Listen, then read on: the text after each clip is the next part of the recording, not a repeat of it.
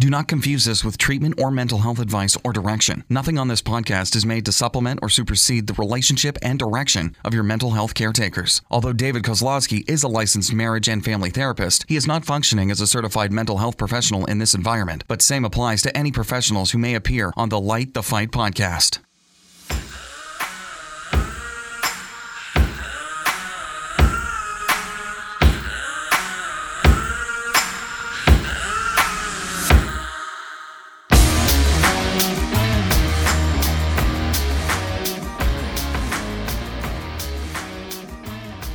What's up, everybody? Light the Fight podcast, take three for this week's episode. Um, seriously, this is the third time we've tried to record this. The Zoom. This is not usual either. We're pretty much, you know, you know the the Osmonds were known as like the one the first take. Oh shit! Now I can't even remember what it's called, but it's like you know always on the first take, and usually we do too. We don't ever have to start over, but today's been special. It, has been a special day. And one thing that's been special about this day, I'm going to try this joke for the third time. Uh, hopefully, this time the joke lands or at least is recorded. Heidi, this is the third, actually, no, this is technically the sixth Zoom call now that I've seen you on. And you guys, let me tell you something. Heidi has many different hairstyle looks in one day. So for the very first Zoom call, was a professional meeting. She had the perfect bang flip going on, looked like she just stepped out of the hair salon, looking fresh and purty. The second one, though, let me tell you guys, the second Zoom call I got with Heidi, I swear I thought I was doing a quarantine Zoom call with, with my teenagers in my high school class. She had the hoodie on. She looked like she was pissed off at her parents, which all may, which all may be true, but you know, she looked like an angry teenager. And then now she looks like I'm going to take the teenager compliment as a compliment, though, Okay. for sure. Like Okay. if I could pass as a teenager, I'm taking it. There you go. And then right now, she's got the sort of I had a long day of work, but my hair still held up. That's right. That's why I choose this low maintenance hairstyle. Well, I'll tell you what, it, it works for you. So, everybody, welcome to Light the Fight. Even though um, you have to hear about our hairstyles, I promise you we're going to jump right into the episode because after this many takes, I don't know how much gas I have left in the tank. The first episode, we got pretty deep into it and heard that there's a really bad echo. And anyway, so we're back at it. Thank you for joining us today, as always. Thank you for um, all of our loyal listeners out there. Thank you for all of you out there that have left reviews for us on iTunes. And we've been teasing it for a while, so I'm not going to tease a lot today. But coming very soon is Light the Fight 3.0.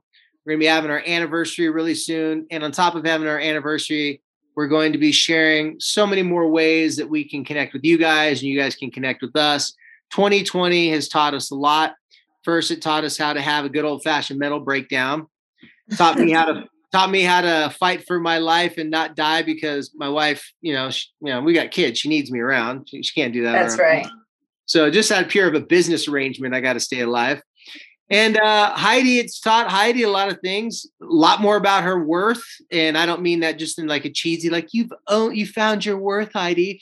But no, just professionally, you know, and in a lot of ways, it's like we figured out in 2020 all the stuff that we just need to get rid of. If you know, if it ain't working no more, um, it's time to start anew. So we're going to be doing the same thing with the podcast. We'll be announcing more coming soon. But in the meantime, we got another episode for you. And today's episode is something that all of us have felt throughout our life. Um, many of us have to have had support with. And yes, it starts with a D and ends with an oppression. And so, Heidi, why don't you cue up this uh, this topic for us in this conversation for our listeners, please? Well, I just based on lots of conversations that I've had, I know that a lot of people ask me the same thing. They they um, express that someone that they love, it could be a friend, it could be a spouse, it could be a child, is struggling with depression. And for somebody who doesn't struggle with depression necessarily, um, it's really hard to know how to help somebody who is struggling because, you know, eh, without fail, you want to help. Anybody that you love that is struggling with anything you want to help, right? And um, what I wanted you to talk about tonight uh, is there are some ways that we can be more helpful to somebody who may be struggling with depression, and there are ways to be harmful. And I think that when my son Corey was, he was uh, diagnosed with anxiety and depression about a year before he passed away.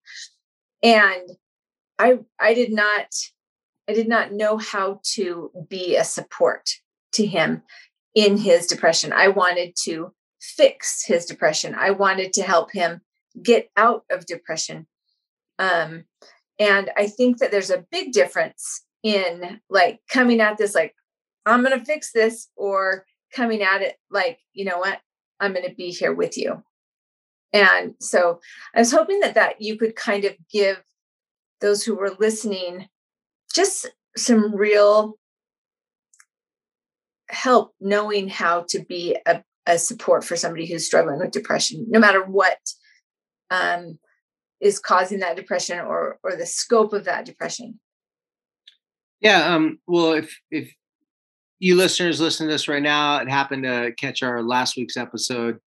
Um, we're, we're trying to focus in on a few specific ways and like a process of talking about questions and stories and scenarios and situations. And one thing that i mentioned last week is that a lot of times you know as a as a professional counselor therapist um, when people come and talk to me and they'll tell me okay here's my problem. And they explain to me the problem and as I'm listening to the problem, I'm realizing that that doesn't really sound like the problem. It sounds like the worry. It, eh, it sounds like the thing that um, that they're trying to help.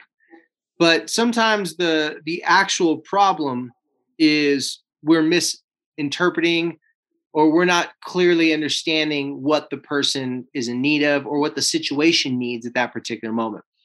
Whereas I found out plenty of times, especially like when I'm working with couples or I'm working with parents trying to help out uh, one of their children, sometimes people can't even agree on what the problem is. So it's difficult to fix the problem. Like this is a problem. No, that's a problem. So let's say you're helping someone or you're trying to be a support person, like Heidi said, for someone who's struggling with depression. You may think that the problem is that they don't see what you see. Like they have blinders on, like they're missing out on how easy it could be. It's like, well, well, the problem is, is you're just not eating a healthy diet, or you're not exercising, and or you're in, you know, whatever uh, various things could be on a list that could cause or be contributed to someone having depression, and all the things that you assume may be right, but the person struggling with depression that may not be on their radar, or that may be something they've heard tons of times, or they may just simply not agree and they say it's not that simple because anyone who's had depression, one of the symptoms of depression is difficulty expressing thoughts, feelings, and emotions. So, to be a support person, I think we have to first understand what it means in just in the definition of the word support.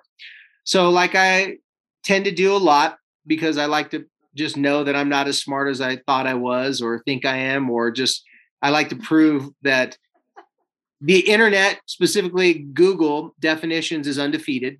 And I usually lose when I think of, hey, I think I know what the word means. Well, then I Google. I mean, you're paying you're paying for that subscription every month. You yeah, may as well exactly. use the Google as much as possible. So I just pulled up the word supports in Google really quickly. And here's the definition in a verb. It says bear all or parts of the weight of hold up.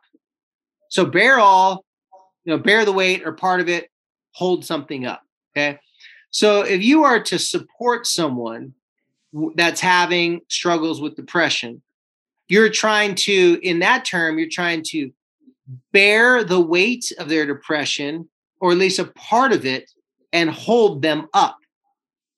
So another way of looking at it is you're trying to give them support, relief of what they're going through, trying to get them from one place to another, trying to be able to hold them up until they have the strength, capacities, or wherewithal to do it for themselves.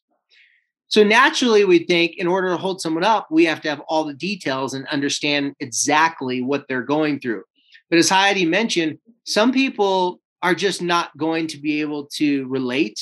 Some people may not have empathy because, you know, in one of our takes of this topic tonight, Heidi mentioned that being, you know, the old school mentality, or as I like to call it, the farmer's daughter mentality, is you don't just get sad and don't get out of bed and feel bad for yourself. You just got to rub some dirt on it, shake it off, get back to work.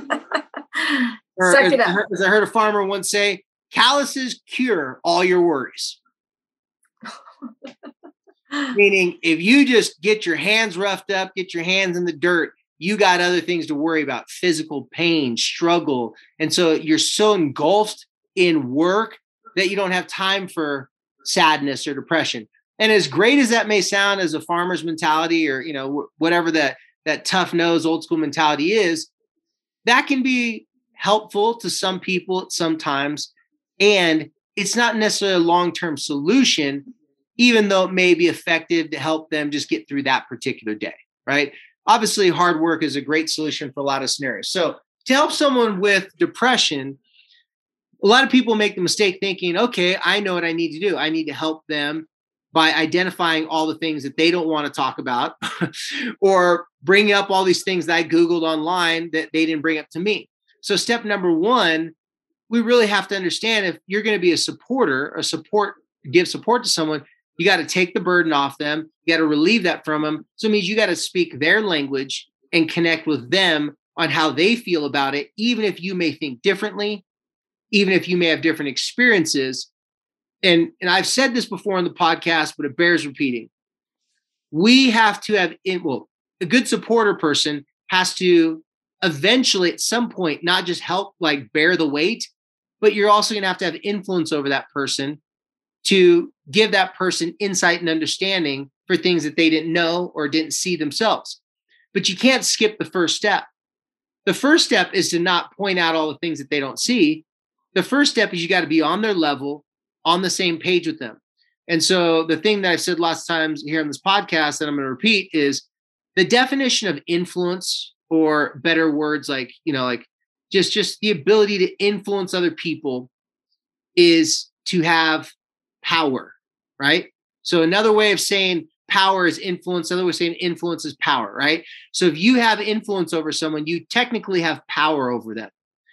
But the number one way to gain influence over someone is to first allow that person's thoughts, feelings, emotions, and experiences have power and have weight on you.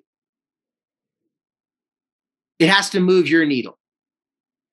So, as a support person for someone struggling with depression, you may hear the person saying, Hey, let, us use an example of a parent.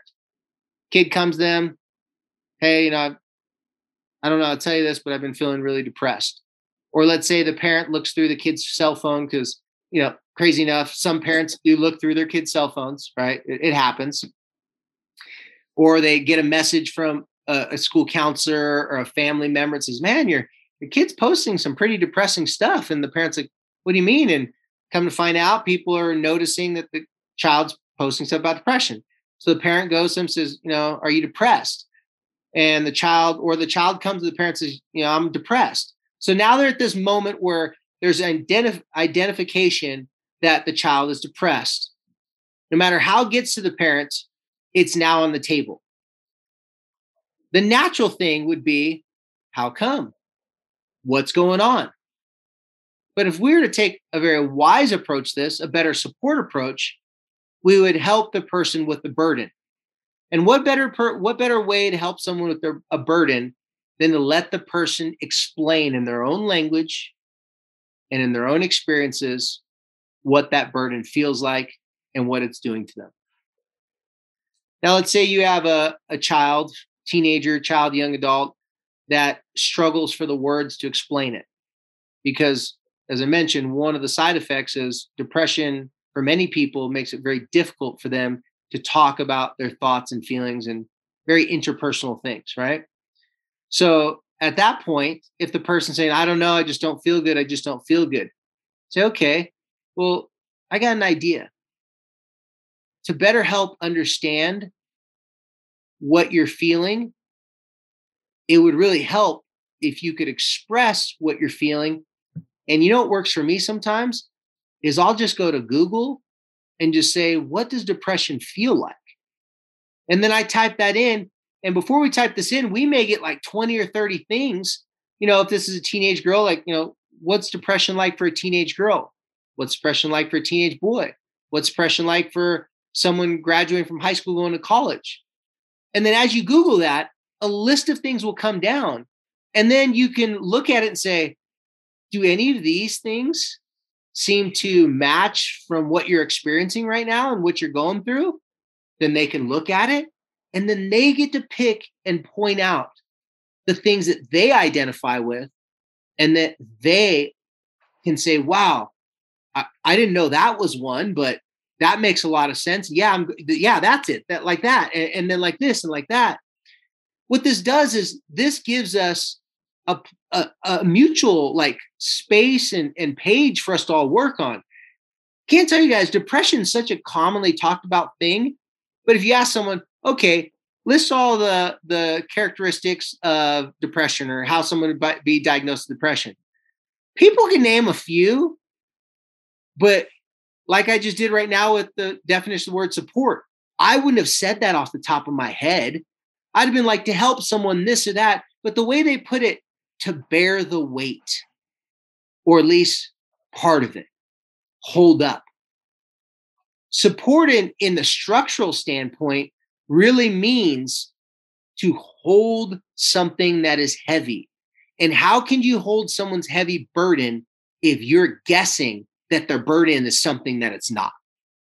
That's super interesting because, you know, I think that especially if you have a teenager that is struggling with depression, and and I say especially, but adults have the same struggle of being able to express and identify exactly what they're feeling. And when you kind of can like take Google, which it, and this is genius because you take something that is completely, you know, unbiased and and pull it up and you say yes to this, no to this, because depression is not just I don't want to get out of bed. It's not just you know nothing sounds interesting or I don't want to do anything. Like depression can be all kinds of different things for all kinds of different people. And so I love this idea to really say, this applies to me, but this doesn't really apply to me. And then you really have like some, some, I was going to say common ground, but you have kind of a, a starting point or an understanding. Um, I wrote down identify um, what they're feeling not necessarily why not not but just like let's let's get this what you said earlier let's get this out on the table well i picked this up a long time ago as a counselor because people would come in and they'd they'd fill out the paperwork like i'm struggling with anxiety i'm struggling with depression then i start talking about it they don't even know what it is and i'm like wow that's very interesting where did you hear this from? Like, where, and not to say that they weren't struggling with those things. I just get curious, like, okay, so where did you gain the knowledge about this? Did, did you study this in school? Did you talk, like, where'd you get this information? Like, and they're, wait, they start scratching their head and they start to understand that or come to the acknowledgement that they don't really know that much about it. They've just heard about it. Or let's say they've heard bad things about it. So now they're assuming that if they have depression, anxiety, oh, yeah, now there's a label and a reason for why I'm not successful in you know X, Y, or Z category. Now this gives me something that I can now say, ah, here we go. This is why I can't do my homework.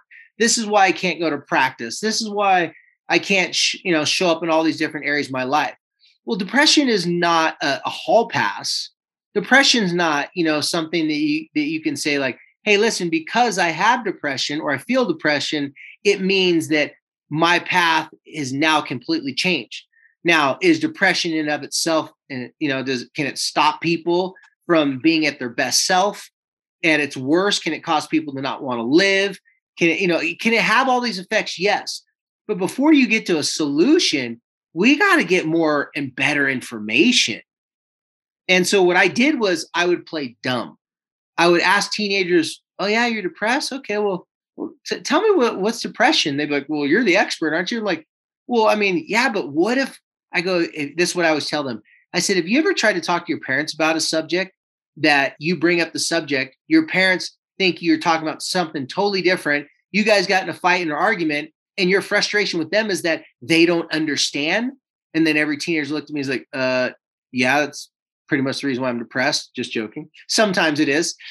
And so I look at them, I'm like, okay, well, that that's the same thing. Do you want me to help you and support you, or do you want me to just guess? Because I know what all the definitions of depression are, that I know you.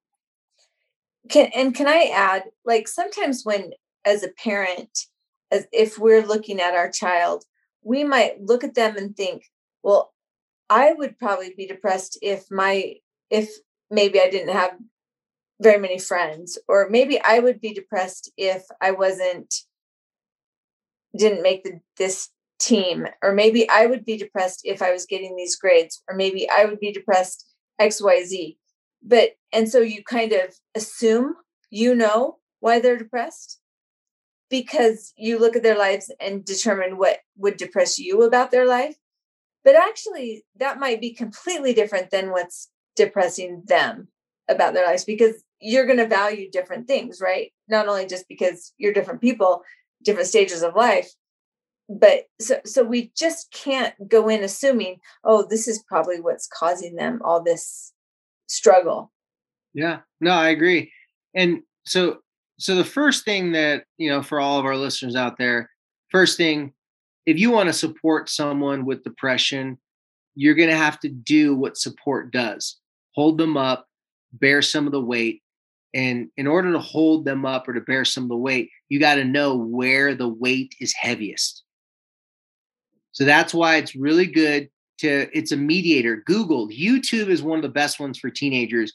I'll tell them find a YouTuber or a YouTube video that describes depression that you relate to and connect with, and then play that for your parent, your friend.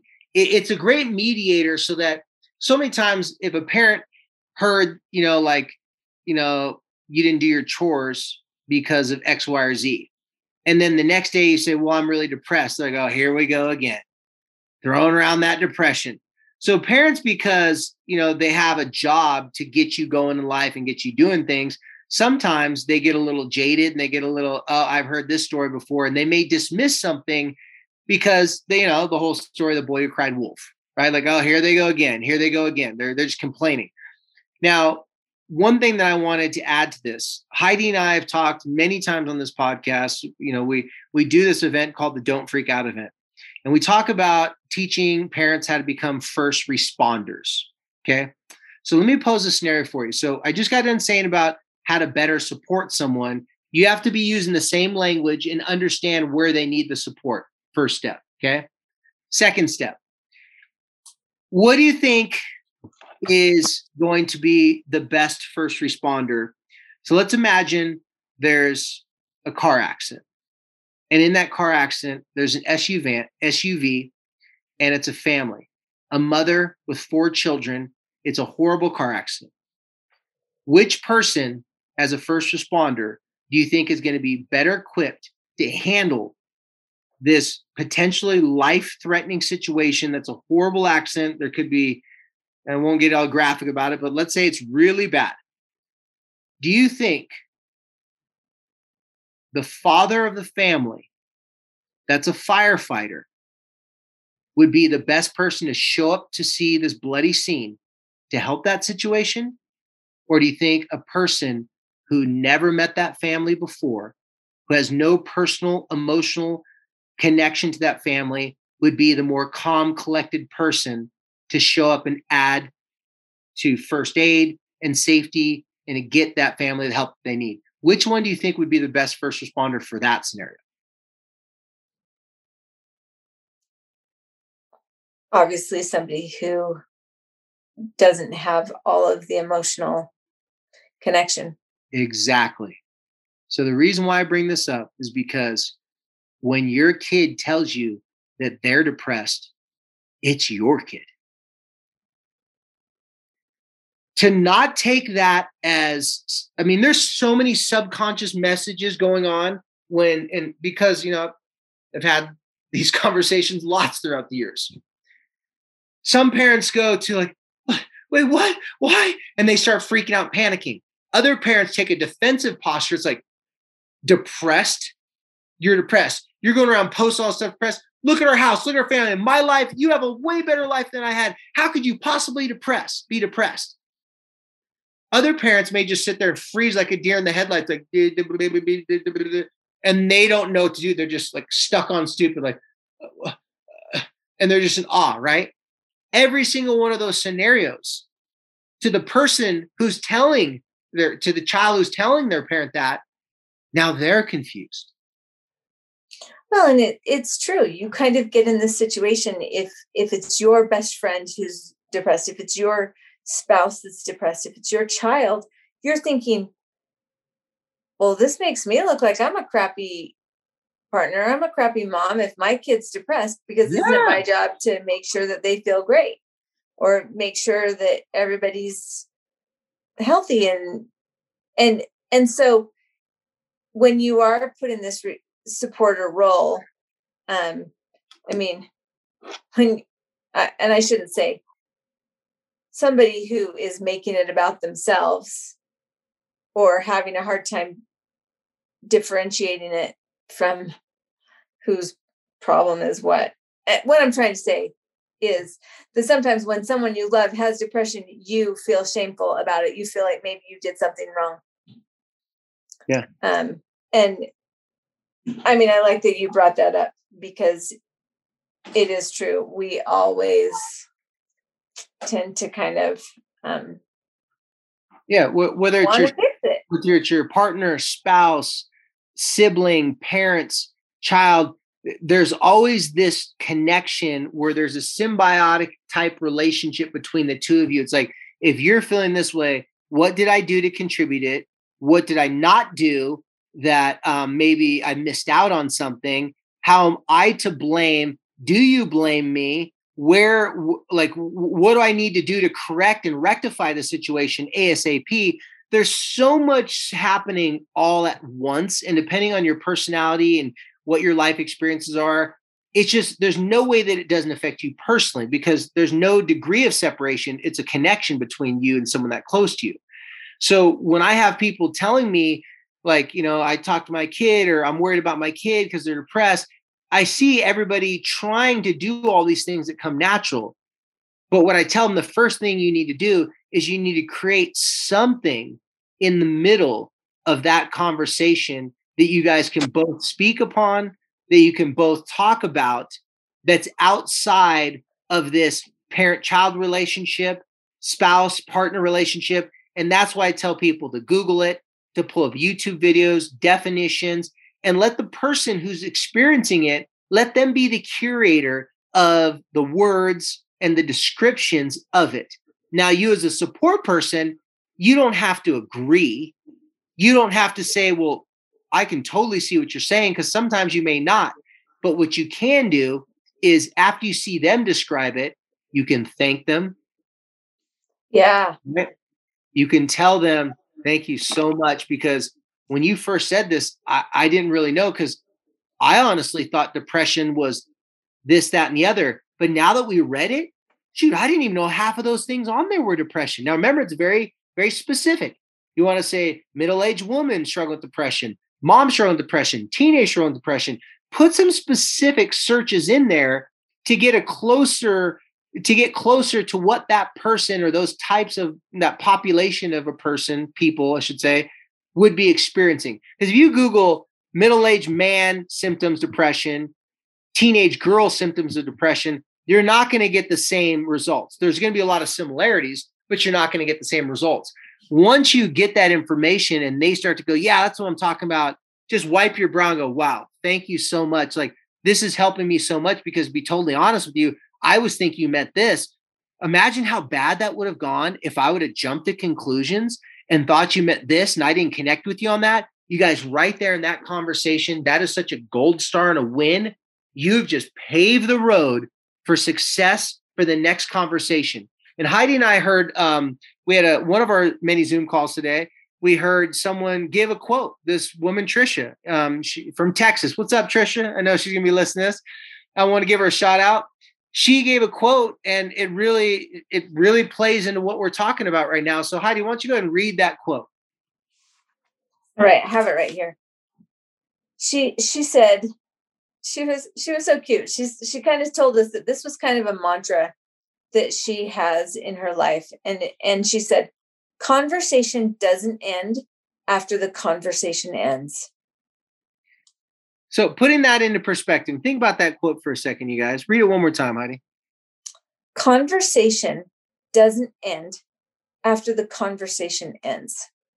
So, all of us that are support people for someone that we're close to that tells us they're depressed, we go into such a fight or flight mode or denial dismissal mode, one or the other, right? That what happens is we want the conversation to end when that conversation ends. We want it to be wrapped up in a bow, be done with because that's painful, that's difficult. It's hard to watch a loved one go through that. It's hard for us to hear it because, as we said, it's easy to take that stuff personal. But if we're looking this from a very real, realistic perspective, this is just the beginning. Yeah. This is you. We're either planting seeds for the conversation to grow because when I talk to people about depression, they come to me numerous times every single week before they can even wrap their head around it, pick the, the words that will best describe their thoughts and feelings about it, and then attempt to express that to people in their life before they can actually land those conversations right on the runway smoothly. So if, if a person has to come to a professional and needs plenty of reps and practice at how to pick the right words so that other people understand what they're going through, then your first conversation with them is not the end of this. And if it goes well, it should really open up the door for they walk away from the conversation feeling, you know, edified, feeling uplifted. And when you feel uplifted from a conversation and there's a strong connection, guess what happens to your knowledge and insight about that subject matter? Connection creates the best innovation.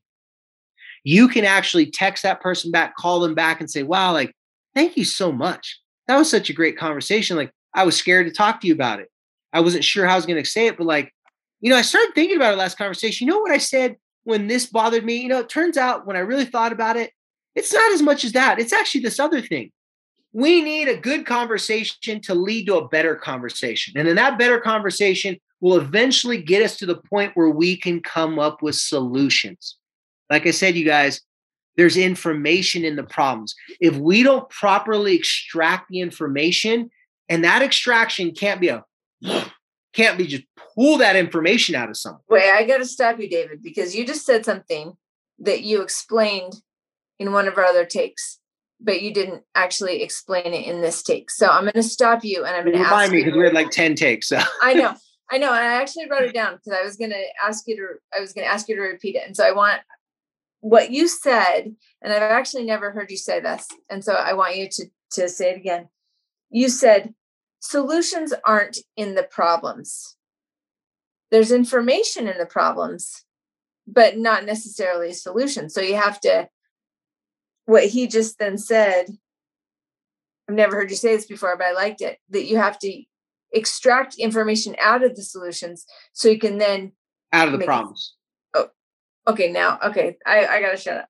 No, no, you just no, you were saying it right. You just used the wrong word. You have to extract information from the problems, and then once you take the information out of the problem, so when someone's describing the problem, you can get lots of great information that can then lead to a solution, but it's separate from the problem. Right. Like no one goes into a meeting and say, "What's the problem?" And as someone's saying the problem, say, okay, here's what you need to do. It's like, I didn't even finish talking about the information, the details. If you've ever cut someone off, if you've ever jumped in too quick with a solution, especially with your kids, and they push you away and say, you don't understand me, then you know you didn't do enough extraction of the information before you start to formulate a solution. Because everyone intuitively knows those two things don't happen simultaneously. Well, I, I like I, and I've I've written a lot of notes here, um, just because I want to make sure that I can kind of package this up and and remember it.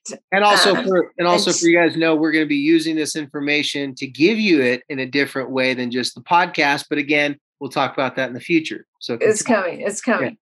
Yeah. Um, but I like what you where you landed on connection. Um, and I'm just going to say this whether you've heard it a million times because you've listened to our podcast every single episode or maybe you're new here, but one of the coined David Kozlowski phrases is the kryptonite to depression is connection. And so, you know, it's easier, it's easy for us to just say, oh, you've got someone in your life who's depressed, connect. And and that is that that is the answer. Connection is the answer. But we cannot just connect without having all of this information to then um, create that connection. And so um, i love that i also love that you just said that each connection is going to or each uh, conversation is going to plant a seed for a better conversation, a more deep conversation, a more real conversation, um, because that trust is going to grow each time. And and and I love that. And of course, when Trisha shared it with us that quote, I didn't I, I didn't think of that um, application, and so I really have a lot more appreciation for that that quote now that we've had this conversation. Yeah you know um it's uh it, it's one of those things where um it, it reminds me of um well okay I'll, I'll i'll i'll quote this person and i'll use this. So one of our earlier episodes we talked about a book called lost connections. Yeah. And it's from an author johann hari. And he's he's written a couple other great books um uh, chasing the scream about the opioid opioid epidemic and so in this book, Lost Connections, he interviews people all around the world that have struggled with depression. He himself had struggled with depression for over 15 years. So he was on a personal journey. Like instead of trying to diagnose depression, which many people do, he was trying to understand like, what is this thing? Because it's like a, it's a it's its thing in and of itself. And so in part of the book, um, he said something that I, I I couldn't have said it. I mean, like it was just perfectly put he said, he posed it in a question. He goes, What if depression at its core, not how you get there, not like all the intricate details about it, but what if depression is just different forms of unresolved grief? And you know what? I really like that because having worked with so many different people with so many different things that could cause them to be depressed that led them to depression.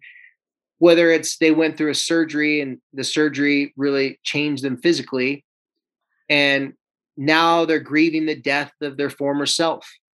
Whether it's a breakup in a relationship um, they're grieving the death of that relationship.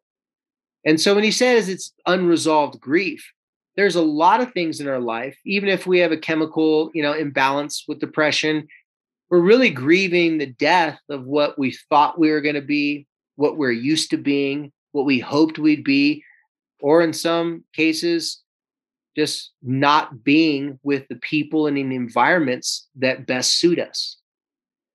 And so if you look at you know a, a large brushstroke not to be specific about depression I like how he said that in the book called Lost Connections because the one thing that he found in all these people he interviewed all around the world is every single one of them had lost some form of connection.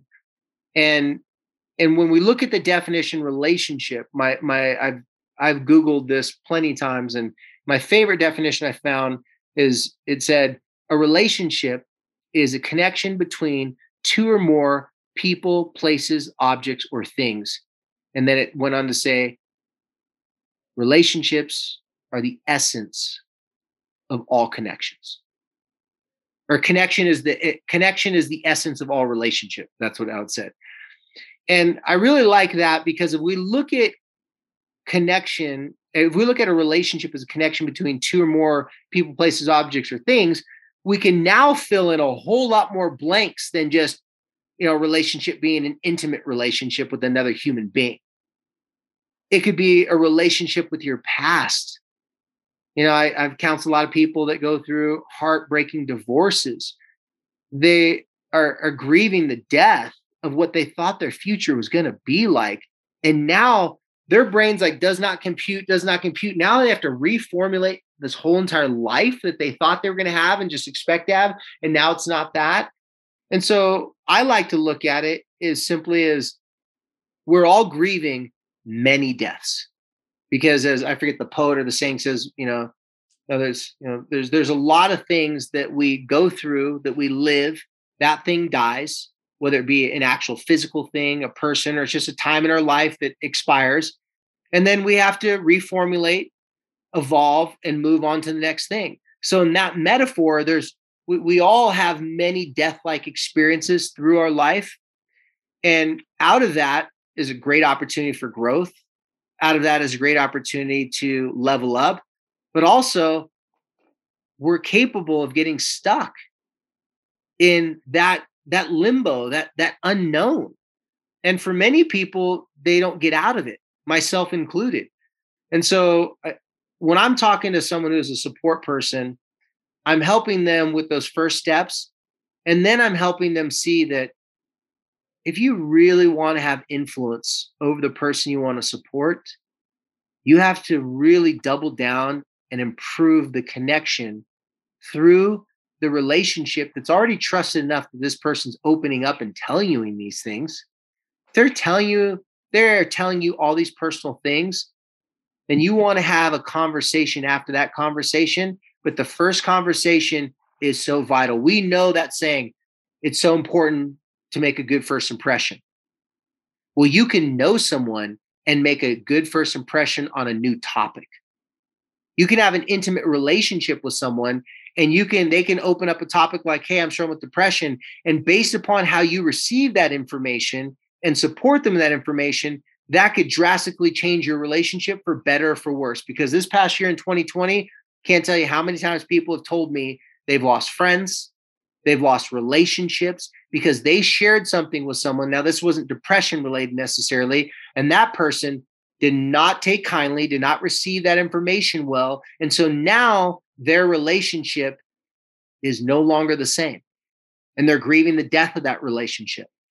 So it's this isn't just a, a universe. This isn't just a statement for like depression, but I think with human beings in general, that's a broad stroke of a statement saying connection creates better innovation. That first conversation about being a support person, do that. Support. Don't solve. Don't cure. Don't tell a person how they feel. One of the worst things you could do to any human being, let alone someone with struggling with depression that's making an attempt to talk about it, even if you don't even think it's legitimate depression. The worst thing that you could do in that situation is tell the person how they feel. Tell them that, nah, nah, nah, I think what you're really trying to say is this, or don't you think you're just feeling this way because you haven't eaten your vegetables lately, or if you haven't gotten a lot of sleep lately? Telling someone that their feelings about them, themselves is wrong and that you have a better insight to their feelings. And I don't care if you're right, but telling someone that, that is not opening up the door for greater innovation and better ideas to help support them. That is dismissal.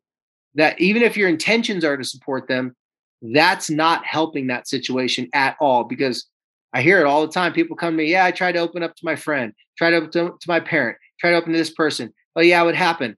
Well, this, that, and this happened. And then they end up saying, well, note to self, can't talk to them about this. How many times do you think a depressed person can send out that distress signal and it not be received well, it doesn't land well, and they're going to keep on trying? It, it usually doesn't work out well if it doesn't land well and they attempt a couple different times. All right, let me, I'm going to add just kind of a last little layer. Um, and maybe we can all relate to this. Also, I think even with like this, if if the pandemic is kind of like a big depression, right? Um, and you hear a lot of people talk about fatigue. What is your quick and and probably there's not a good quick, but what would your response be? Just like if you've got somebody who's been supporting somebody that is dep- is depressed, struggling with depression, and you just you just are exhausted. It's not getting better. You know, it's just dragging you down. You you feel like you're falling apart as as you're trying to to support somebody. Um, do you have any thoughts about supporter fatigue? Yeah, well, I call it depression by association. So, what I mean by that is if you're attempting to support someone and your support is not effective or you're just not doing it well, you're most likely going to feel you may not be de- like actual clinically depressed, but you're most likely going to carry that because you're attempting to hold it for them. Or let's say you're holding it too much for them. Let's say you're trying to carry that burden for them, like, here, let me let me carry your cross. I'm gonna do it for you. And that person's like, whoo, I spent an hour speaking to you and I feel 5% better. And after that hour you spoke to them, you felt 55% worse. So depression by association means yes, it is a fine line between being a support person and being trying to be a savior. Saving and supporting are not the same thing. And so if you look at the definition of saving and look at the definition of supporting, you got to ask yourself, what side of the fence are you on? Are you trying to save this person or are you trying to give support to this person? So, my quick example to that is that if you're being exhausted and you're being fatigued by this, then you're not doing it in a supportive way. You may feel like you're supporting. In fact, in your way of helping people, this may work with some people, but with this particular person, it's not working. So, this is where you need to tag someone else in. Um, if any of you guys have ever watched, you know, pro wrestling back in the day when you were a kid on Saturday mornings, or you know, now it's you know, all different times. It's like the person's getting their butt kicked in there, and they're reaching out to the ropes trying to tag someone in. They're like, "Help! Help!" And then the you know, tag team wrestling, they tag them in, and then this person jumps off the top rope, boom, and comes in, and they start fighting the battle with them. Well, depression is the enemy, right? You're in there fighting it with them, but you got to tag that person in. You got to tell that person, "Hey, listen." I've carried this with you. Now, you don't say these words, but you're basically saying, Gosh, I know how to help you with this thing. I've listened to you. I've done this. You know, I would like to tell you that I know exactly what you need to do. I don't know what you need to do, but I can tell you this I can help you, point you in the direction, find some other people that could help you in ways that I can't help you. Now, let's say the person says, Oh, no, no, I've tried everything. That's a common response. A lot of times when I talk to depressed people, like really depressed people, I'll give them suggestion ideas only for them to tell me, Oh, I already did that. I already did that. Oh, no, that doesn't work. Blah, blah, blah, blah. You know, in, in my experience, that's usually not the case, but it is the easier thing to say. Compare that to a teenager when you ask a teenager, um, like, what do you think? They say, I don't know. I don't know. I don't know. It doesn't mean that the teenager doesn't know. It means that they know it's going to take a lot of brain power and a lot of energy to think about it, formulate an answer, and do that. And so it's easy for them just to say, I don't know. When someone's struggling with depression, it's really easy for them to say, I've done that, or, you know, I tried that, it doesn't work. Because for them to put more time and energy and thought power into having another failed attempt at feeling better, they just think, I'm just going to tap out. And a lot of times they flat out lie. I know I did when I was with depression. Oh, I did that. I did that. Basically, it's just that they're dismissing any sort of help. If that's the case, then that person is not prime and ready for support, not actual real support where they're going to be holding part of it up for themselves. So in that case, you tell them, hey, listen, you know, if you've tried everything, and I tell you what, at least you're not going to have to deal with this on your own. I know me and other people care about you and support you. I love you. I always have your back. And that's when you can start making statements that you're supporting them even if they're not allowing you to support them. Now, I wouldn't suggest you try to actually do the heavy lifting for them, be their counselor. There always has to be rules of relationships and boundaries. So, because this is such a general question, I'll just add one more thing to it.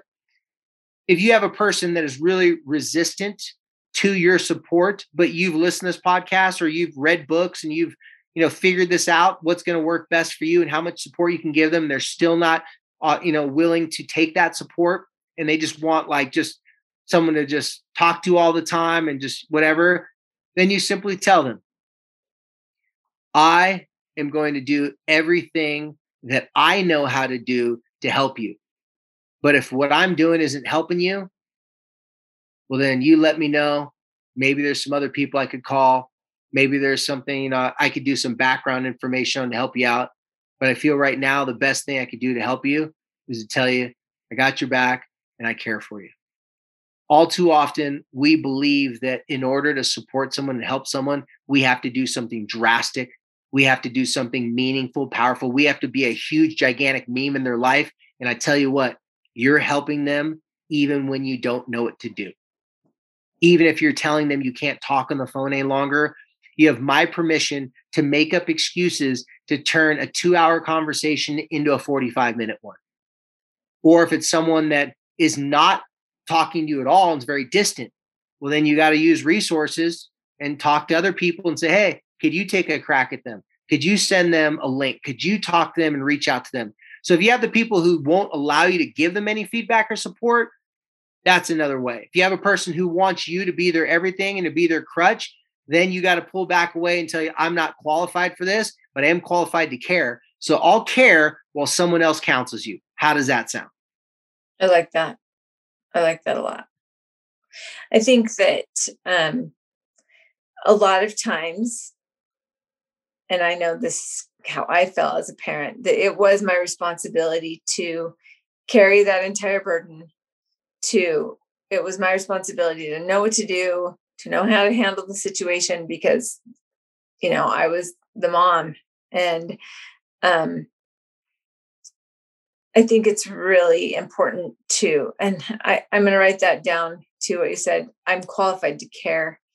Might not be qualified for all of these other things because you're not. You know i like there's I, i've heard people say before like if if your child or someone someone that you love fell in the fell down on the playground and broke their arm you wouldn't say oh okay well let me let me just cast this up really quick because i'm your mom um you would immediately want to get somebody that knew how to cast an arm you guys, I real quick, I, I've had so many conversations. For those of you guys don't know how the the Mormon Church works, but in Utah, there's lots of Mormons. In case you didn't know that, and uh, Heidi's laughing. and yeah, I because I'm of, saying it's the Church of Jesus Christ of Latter Day Saints. David, come on. Okay, the Church of Jesus Christ of Latter Day Saints. Right. Okay. Um, okay. I've so I'm counseling lots of kids who are, are of that faith, right? At least their families are that faith. And so they'll go into a bishop, tell the bishop that they're depressed, they're struggling, confess that they're suicidal, whatever it may be. Then, as part of you know the referral process, you know, sometimes the church will pay for it and stuff like that. The bishop will call me because they're paying for it and just say, "Hey, I want to let you know what had happened, and this is why I'm referring this kid to you." And I'll say, "Okay," and then the bishop will say, "Hey, uh, just want to let you know, like, let me know whatever you need from me. But when they told me to do this, I thought about you, David, because I'm a dentist or I'm a construction worker. Uh, I or usually what they'll do after I get a relationship with them, they'll call me and say, "Hey, Dave, like, what do what do I do in this situation? I don't even know what to say." They're not even counseling the kid; they just don't even know what to say at that moment. And I just tell them, thank you so much, Bishop so and so, whatever your name is, because the last thing you want to do is try to be a bishop, an attorney, a dentist, a construction worker, a pipe fitter, a counselor. All those things you could give advice, but this one, you don't want to try to step outside of your your you know your scope of what you know how to do. And I've been so thankful that a lot of these people will come to me and say, "Hey, like I, I don't know to handle the situation. I just I just do root canals."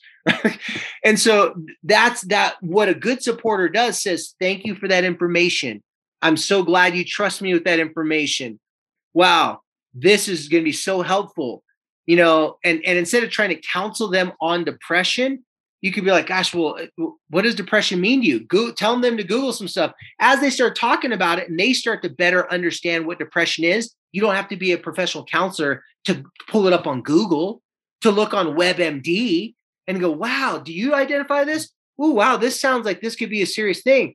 But I tell you what, I would love to help give you a referral. I'd love to help you out in this situation. So I, I coach bishops and people like that how to do it. That's the same thing I'm doing for parents. It's the same thing I'm doing for friends.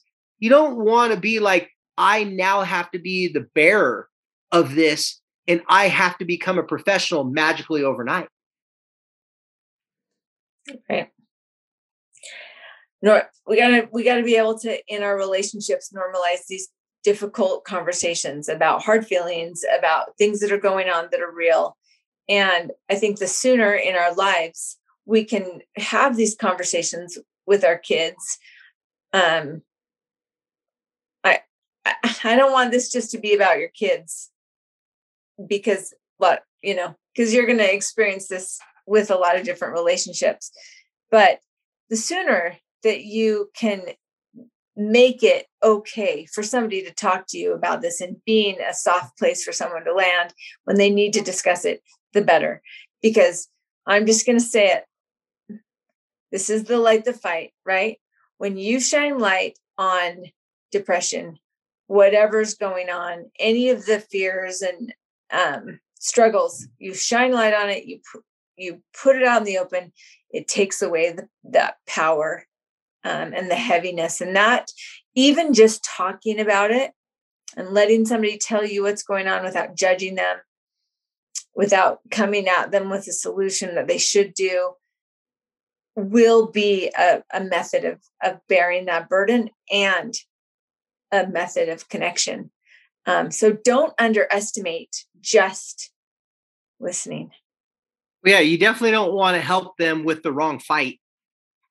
I'm, I'm, helping you light your fight. And they're like, that's not the fight I'm struggling with. so it's not, I totally assumed wrong because I thought you meant it. But that's the problem is most time people don't even know what the problem, the real problem is they're trying to support. Find that common language, be able to identify and speak on the same page. And your connection is going to illuminate better ideas of how to give support to that person that's struggling. Yeah. Well, thank you, David. I, I appreciate this. I think this is super, super helpful to any of you who are supporting somebody that is struggling with depression. Um, know that you are you're needed. Know that you need to take care of yourself, um, and know that it's not about it's not about you. But there are a lot of things that you can do, and you are pretty much qualified to care. So so and do definitely that. don't freak out and say, well, "Are you depressed because of me?" right. Exactly. Even if that might be partially true, don't want, to, don't want to lead with that one. Don't want to lead with that one. Oh, you guys, as always, we appreciate you coming and listening. We appreciate your support.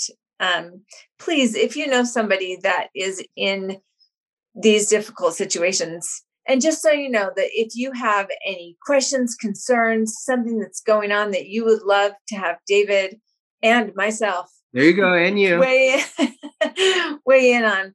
Um, you can send. We would love to hear your comments and questions on um, social media on our Instagram page at Light the Fight. Um, or also, if you want to go to our website, which is lightthefight.com, you can always submit a question or even just a topic um, that you would love for us to weigh in on. Um, we appreciate you. We know that wherever you are, um, you're working to burn, you know, a little brighter to carry your torch higher for those that you love, and um, and you are. If you are here listening to this podcast, you want to be a supporter, and we are so thankful. We're thankful for your efforts. Um, so, as always, Thanks for listening, and thank you for helping us to light the fight.